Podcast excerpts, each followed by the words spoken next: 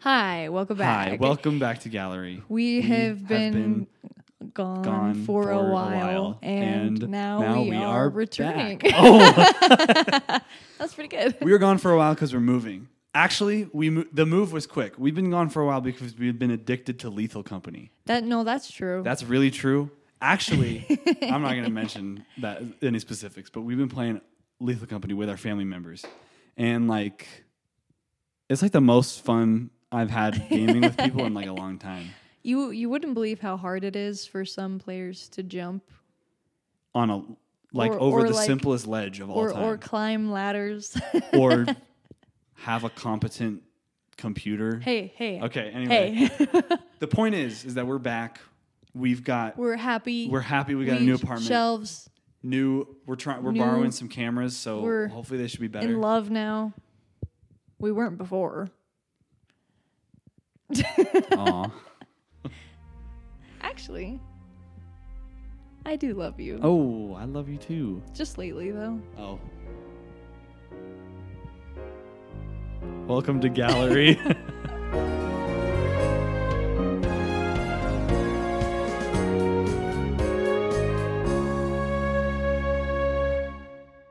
you always forget to start the episode. Sorry. I forgot that we were doing the podcast. Yeah. Anyway, that bleeds into my topic. Does it really bleed into your topic? yeah. okay, what are you talking about? Love. L is for Okay, the it, way stop it, stop you it. look Stop. Oh, I really thought you were going to keep going. at me. okay. I'm just going to go. oh, Oh, oh. is for okay. All right, go. the okay, my topic is about love.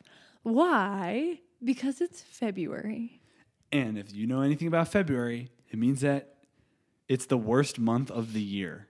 And, And the want it to only thing over. that makes it better is that February 15th, they have tons of half price chocolate.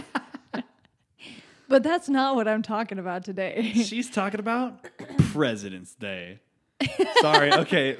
actually, Valentine's no, Day. actually, actually, everyone here should know that my dad was going to propose to my mom, and he. And my mom was like really excited. She knew it was happening. And Valentine's Day came, Okay. and she was like, "Well, it's got to be today." And they had this whole romantic date, and He there didn't. was no proposal. wow. And you know what day he did propose? President's Day. A couple days later. So God bless America. President's Day, that's the most romantic holiday in my family. Anyway. So your topic is about President's Day? You doing Hamilton No, or something? no, He was a no. good president. Go. Wait, did you just call Hamilton a president? Yeah. Like Benjamin Franklin. All right. I'm talking about Valentine's Day. Why? Because the art piece that I chose today is a sculpture. Sculpture. I hardly mm-hmm. know her. Mm-hmm. Sorry. it's a sculpture. It's not a statue. okay. I looked it up. It's not figurative. A, a statue is of people or animals, Right. life size or larger. Sculptures basically cover everything else. So I'm doing a sculpture Great. today. Mhm. It is Robert Indiana's Love. oh, okay. That's so that's a big one. this is a big one. Big And one in pop art. yeah, Yeah. so for those of you who are audio listeners, it's the cover art. But for those of you who are looking at me, Mm-hmm. It's on the screen. No, it's not. Not our screen, Oh, dummy. we are TV right here. I was like, You're like, where is Right. it? Um, this one is a funny one for me because I f- I feel bad because I've always seen it and I'm like, that's stupid. you're like, what is this? Letters? Was this? The History Channel? Literally. And so I've seen it. I've seen it tons of places. I never Uh-huh. knew who did it, Uh-huh. and you know, it's it's a sculpture in like Philadelphia. There's a sculpture on the the in the art museum of the college I attended. There's Is it in the Smithsonian or something? Uh-huh. Okay. Yeah, there's a screen print in the Smithsonian. okay, yeah, that's what I'm thinking of. And so like it, it's everywhere. And like it's it's perpetuated and printed on everything. It's literally everywhere. And so I was like, hmm, that could be an interesting thing to learn about, Yeah. especially like around Valentine's Day. And I learned some really cool stuff Hmm. about like where it came from. Okay. Regale, regale me. it seemed like it, so in the 1960s this i mean this is when the design was made the 1960s and it was it was made at the same time as the hippie movement for like Okay. love That is makes the sense. answer and some people say that that's why everybody kind of grasped onto it so much but um they also think that the composition is just really good Hmm. and for me i just i'm like oh the o is tilted Yeah. it's great No, I because I think about the same thing whenever I see it. I'm like, pop art. Okay, let's go look at the Van Gogh. Or yeah, yeah That's I shouldn't do that. I know. And so I, I was trying to give it more respect and there's a lot a lot of history behind it. Yeah. So Robert Indiana in 1964, he did some graphite and colored pencil drawings of the word love in the the square two letters over two let- letters with Uh-huh. a tilted O. And he sent this as Christmas cards to his friends Cute. that, that year. Just as a little design that he worked on. And then um over months he worked on these and kind of created a series and the Museum of Modern Art chose one to be the image of their Christmas card that year. And Wow. it just happened to be the most profitable Christmas card the museum has ever published. Do you think that's because of the hippie movement going on? A little bit because of that, but also because there's something about this composition that everybody is so into. I mean, like first glance when I look at it, it's a nice design.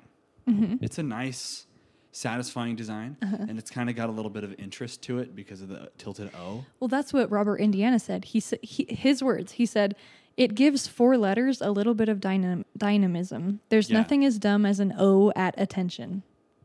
That's what he said. Okay, bars. And so he said that the colors, the loves all come from when his dad used to work at Phillips 66 because his mom would drive his dad to work and pick him up and they'd pass the Phillips 66 station and it's, it's that huge circle sign in the sky. The gas pumps are red and green, the uniforms are red and green, the oil cans are red and green.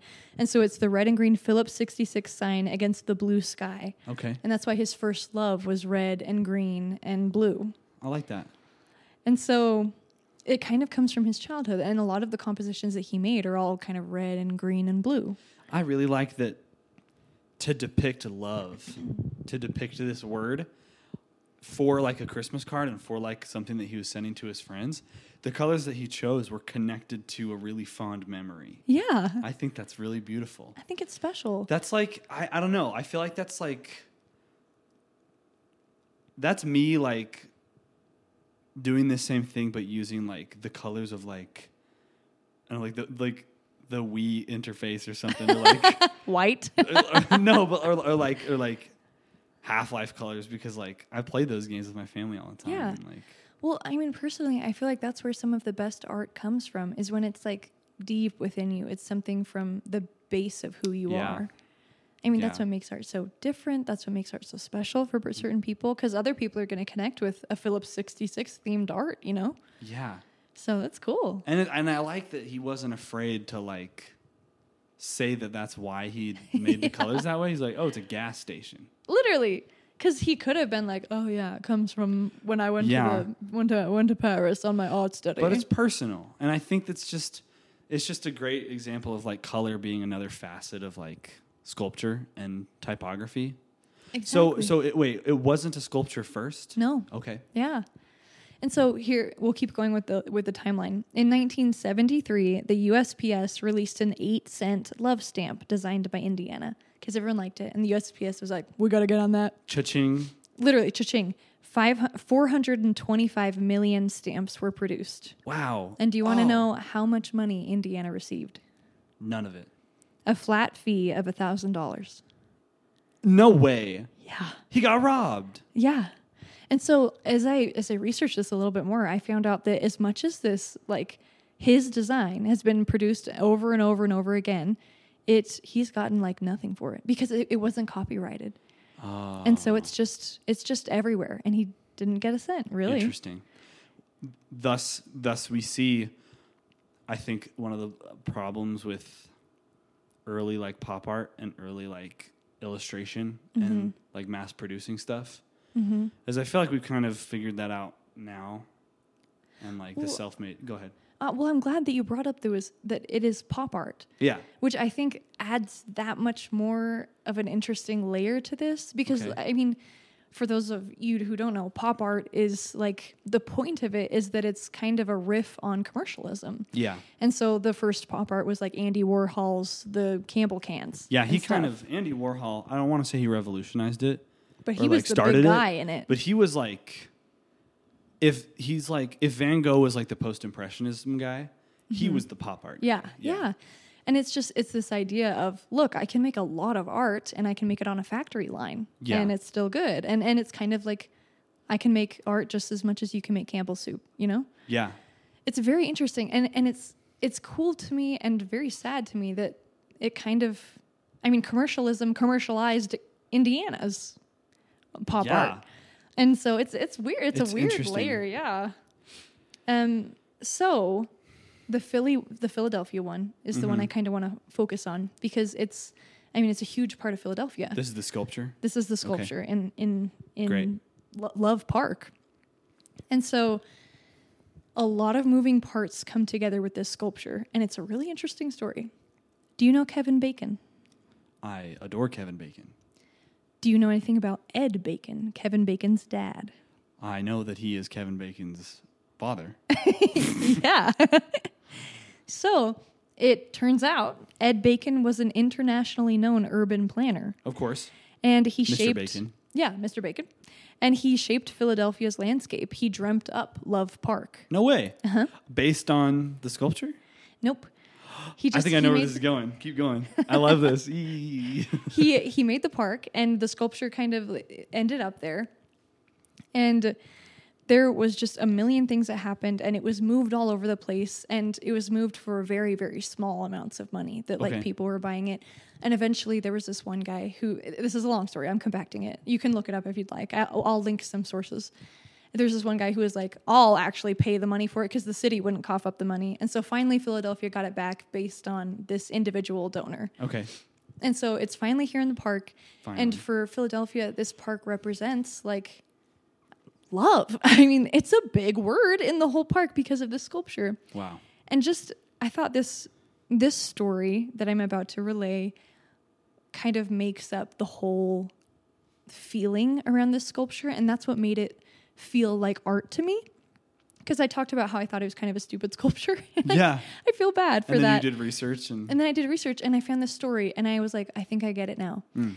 It's um, Ed Bacon at age 92. Um, there was a skateboarding ban on the park. okay. And so he went to protest it and, and he comes with a helmet on and uh, like a skateboard at his side and two people to help hold him up and skateboard around, like protesting the skateboarding ban. And um, Kevin Bacon's statement on the statement on this was that he was really mad that he couldn't enjoy the park that was made to be enjoyed. And he said he said Kevin Kevin said with a helmet on his fa- head and a determined look on his face, Bacon read a brief statement in which he he declared, "I conceived Love Park. I make no claim to be a leader, but by God, I am a person and I stand up to the mayor I stand up to Mayor Street and tell him to go to hell and stay there until he sees the light and changes his ways by going to Love Park each day with a smile on his face and a warm welcoming handshake to greet the skateboarders of the world." Then his two Dang. Yeah. Holy frick. Listen, I don't know if you want the mayor who pissed off the dad of Footloose on your conscience, but I don't. Keep going. The dad of Footloose. The dad of Mr. Footloose himself. And then his two helpers held up his arms and they pushed him along this on a skateboard for about 25 feet. He didn't get arrested, but reinforcements were called. and then at Good. the end of his quick skate, he shouted, Thank you, thank you. My whole damn life has been worth it just for this moment. You can bleep it. And then the city opened the park to skaters in 2013. Hey. So that was a that was kind of a funny story. It was kind of off kilter. It, Kevin Bacon and some 92 year old skateboarding, but to me, it just kind of brought together the love iconography. Like it's it's just Iconography. iconography. it's just super cool that something can be a symbol of I mean, it's obvious. It's the word love. Of course it's a symbol for love. But it does a really good job. like why does it have to be so complicated and such so crazy to be a symbol, you know? I think something that I was thinking about was the way that the the love sculpture's colors, or I guess the love's prints colors, are connected to a fond memory for Robert Well, in the, Indiana. The sculpture has the same colors. yeah, yeah, yeah, yeah. I know. And for Ed Bacon, you know, something he loved was skateboarding, I don't I don't even think he loved it. or he loved he loved the park. Yeah. and oh man, I don't really know where I'm going with this, but like something about just like putting yourself into what you love. Mm-hmm. He, you know, Robert Indiana took the the colors of the sculpture, and Ed was putting himself in the park and, and fighting for it. And I don't know, I think the love sculpture being in the park is kind of a good I don't know, kind of a good symbol of that or reminder of that. I don't really know what I'm trying to say, but No, that was that I, I think well I think it's cool that that sculpture is in a park that is so passionately loved. Yeah. Yeah, And I I think well the reason why I chose this topic was because Valentine's Day was coming up. Right. And I something that I forgot to mention was that Indiana he he wrote a poem Oh. on on love, on the letters love and what each of the letters mean. And he talks about like all of the strokes of like the letters and stuff. And it's very like what? Does it go L No, is stop for the way you look? Sorry. I'll like I'll I'll read I'll read a couple lines. Like it is really hard to understand, but like for for the E for the E, it's like and in final do low the single stroke rampant three three pronged trinity into infinity. Dang. And so it's like it's a beautiful. oh, I see. I, I know what he's about saying the by that. lines of the the L O V E. yeah. Yes. And so I'll link the poem as well so you can read it. But this was in 1955, way way before he created the love Wow. like sculpture or the screen print or whatever it was. And I just think that love is something that's very difficult to put your hands on and and grasp and understand. Yeah. And the way that it seems like Robert Indiana was trying to do that his whole life by putting literally the physical word into a poem or the physical word into a screen print Yeah. It's just a cool way, albeit simple. It's a cool and special way to be able to express it. Yeah, the the way so I, I recently went to a little um, art history club meeting and there was a speaker there who um, does typography. So cool. He doesn't even do like graphic design necessarily. Like he does like kind of, but he mainly just does like fonts. Like he designs fonts. And you should have seen how passionately this guy spoke about serifs and like and like what sans means, not Undertale sans, but like fonts, like sans serif. And he went through the history of it and he talked about there's a couple cool facts. Did you know that it's called uppercase and lowercase because in actual printing presses they would keep the capital letters in a top case and then like the physical like metal letters in a top case and then the lowercase letters in a literal lowercase, uppercase Oh. and lowercase. Did you know that? No? Did you know that the Phoenicians said uh, they wrote down words based on like how they sounded? So phonics, that's where phonics comes from. Yeah, I knew that. I'm kidding. I didn't. I- that's okay. really cool. Just this guy was so passionate about about um how just font, like just a font, just the way that a a letter is written. Bro said Times New Roman. Yeah, he said comics. He said, dude, he mentioned. I kid you not. He mentioned Helvetica like forty times. He's a he's a talented uh, uh, typographist though, and we'll link him because he's so cool. But anyway, just the power of like design, Really? and like the the weird ways that people connect with like, oh, the the serif on an e. Uh-huh. Like for whatever reason, is it Robert or Roger? Robert. Robert, Indiana, just saw something in this font, in these letters, and he made something of it. And he, you and, know, and it's something that resonates with literally thousands of people. yeah, Millions, millions. yeah, yeah. And s- I just think that's so cool. So cool. Shout out to my typographists out there. Yeah, we. I just. I don't do graphic design, but like I know what a font can do, like for things, and um, And it's I overlooked. don't know, man. It's overlooked. it's overlooked. Especially in like a society so saturated Yeah. by design all around us. Like, Yeah, it, it takes a lot to put like L O V E on on a stamp. yeah. You know? I, I just love the way that people pour themselves into things. You know, it's not just the romantic paintings, it's not just the sculptures of David, it's letters and gas station colors that they see themselves in and express themselves with.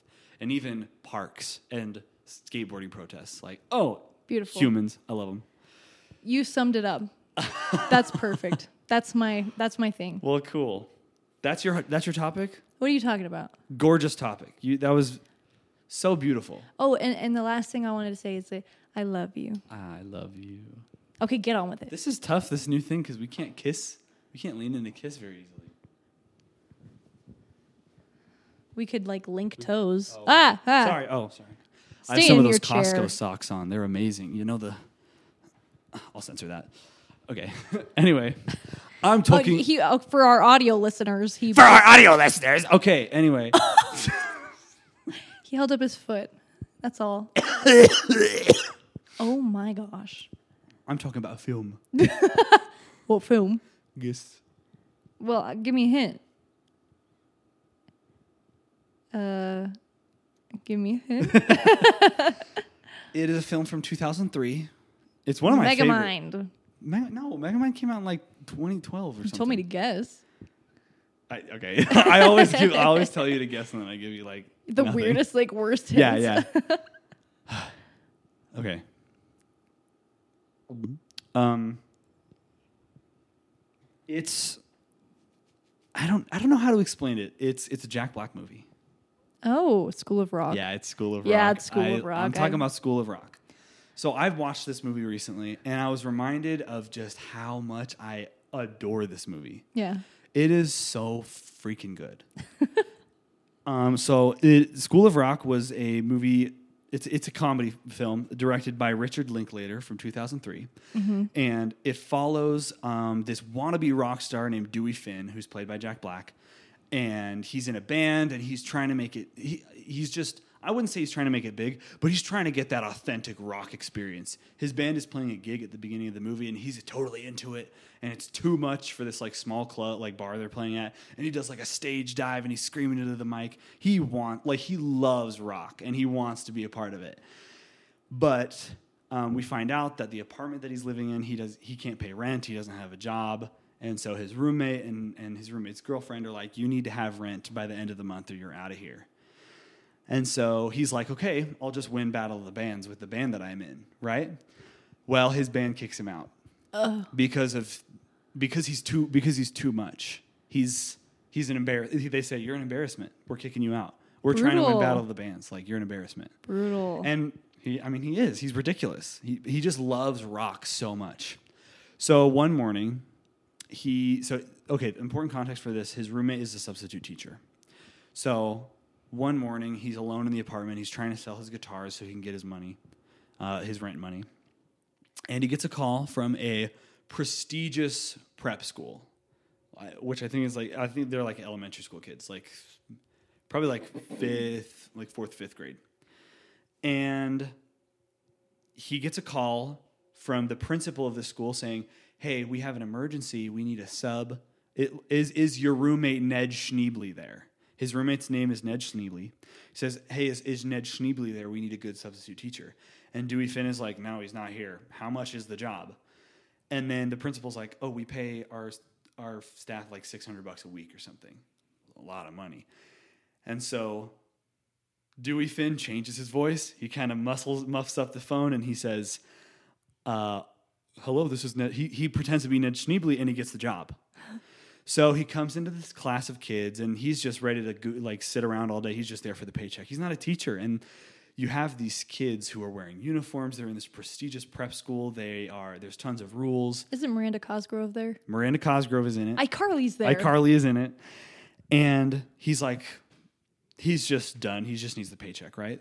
But he walks past the, the kids in music class and he sees a kid playing guitar. He sees a kid playing piano and a cello and percussionist, and they all are playing instruments.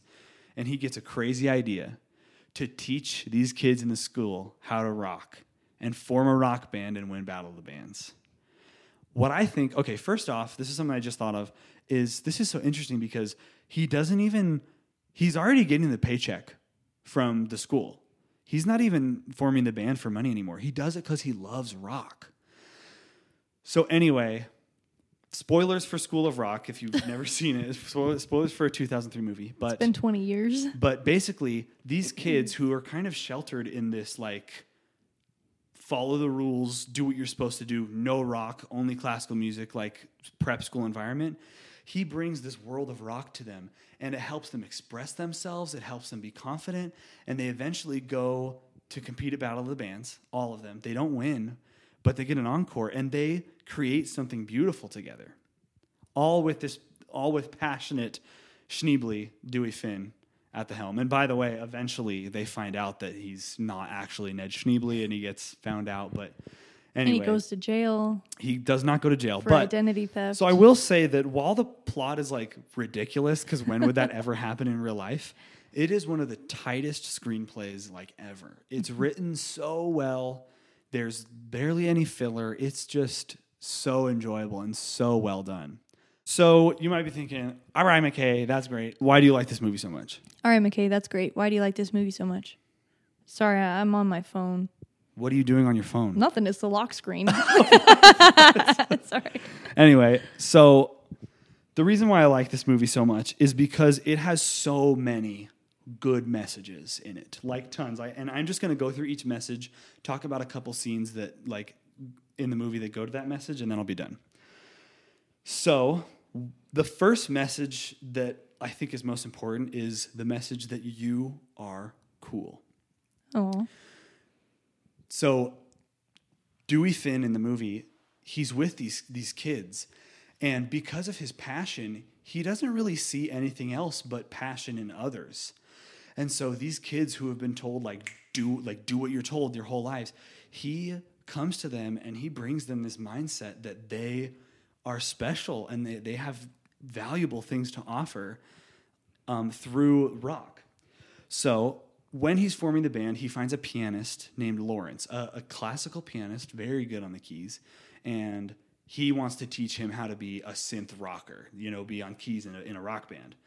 And so he does, and this kid, oh, I love this scene. This kid comes up to Dewey Finn at lunch, or I'm going to refer to him as Mr. Schneebly the rest of the time because that's just what he is in the movie. But he comes up to him and he says, Mr. Schneebly, I don't think I can be in a rock band. I'm not cool enough which is like so sad. yeah. He's like, I'm not cool enough. People in rock bands are cool. And then immediately, Just like me for real. yeah, immediately, the first thing that Mr. Schneebly says to him is like, dude, you are cool. He does the first thing he doesn't say is like, well, you will be cool, or like you could be cool. He says, no, you are cool because of the way you play the piano. And like, man, dude, like that is just so inspiring to me that that this is a person that sees the best in others, not even like their character. And and technically, Lawrence doesn't even play the same music that that Mr. Schneebly's trying to teach everybody. But he sees the potential, he sees the the talent, and he just says, "You are cool." Like even without like like considering the talent, he just says, "You're cool." That's some, that's something I wish I would have learned in like middle school. Yeah. When it was like it was so important to be cool, to be like pretty or to be like really talented or something. I wish someone would have told me you're cool if you're passionate. Yeah, exactly. And like and then I could have gotten like now I'm starting to learn these things about myself that I really like. Like I like to do weird graphic design and Yeah, like yeah. I like to crochet and Yeah. stuff, which is like grandma stuff or like boring stuff or whatever. Stuff that I if I had told my middle school self that, I would have been like, "Really? You're not on the football team, star quarterback?" But that's it's it's cool to be passionate. Yeah, and another great scene is um, a girl named Tomika becomes a background singer or a, a backup singer, and she has a beautiful voice. Um, but she is really concerned about her weight. She's a big girl, and she comes up to Mr. Schneebly and she's like, "I can't go on stage because they'll laugh at me. I'm I'm fat." And he says, he says, "But your your singing is amazing. Like you got those pipes, Tomika." Like he says, like I, I can't remember exactly what he says, but he's like, you know, Aretha Franklin, she's a big lady, but then everybody wants to party with Aretha after they, they, they hear her sing. And so, even someone who, who has a reason to be like, like they have a reason that they're down about themselves, they're, they're self conscious, he says, that's okay. You're still talented, you're still amazing. And I just, oh, so you are cool. That's the first message that I want to take away from this movie. Second is that everybody has something to offer. So there's only a couple members of the band and a class of like 30 kids. They can't all be in the band. Yeah. And so he only assigns, you know, the guitarist to be the guitar. And so there's only like 5 kids actually in the band.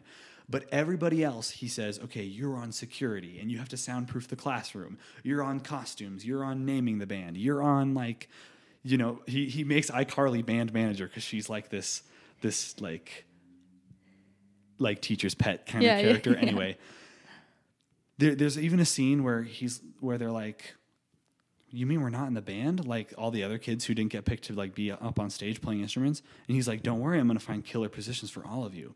And so there's a kid who does like the like the lights and the you know the security kids they like have their own talents with like using cameras and stuff and like you have the costume designers and you know the kids who name the band. So even though it's a rock band with people playing there's still so much going on behind the scenes and that is just such a, a beautiful message for life that even if you're not like this is a line he says in the movie just because you're not in the band doesn't mean you're not in the band Ooh, that's good. Yeah. so just because you may not have like a talent up front, like art or music or whatever, you still have important things that things like a rock concert need. You might not be in the band, but you're in, the, the band. band. You know what I mm-hmm, mean? Mm-hmm. So your talents can be utilized, even if it's like lights or security. I think it's so cool. Everybody, he he he saw the talents of everybody in that class. Okay, next one. It's okay to accept that you're not good at something, and it's okay to leave behind something you're not good at. So, honestly, a big part of the movie is that Dewey is just not a great songwriter. He, um, he writes a song for the class, and it kind of is just okay. But eventually, they perform a song that a student wrote, and it's so much better. It's a, it's a great song. And near the end of the film, Dewey kind of accepts he's like, you know what? I'm not good. I'm not really good at this, but I'm passionate and you're good at this.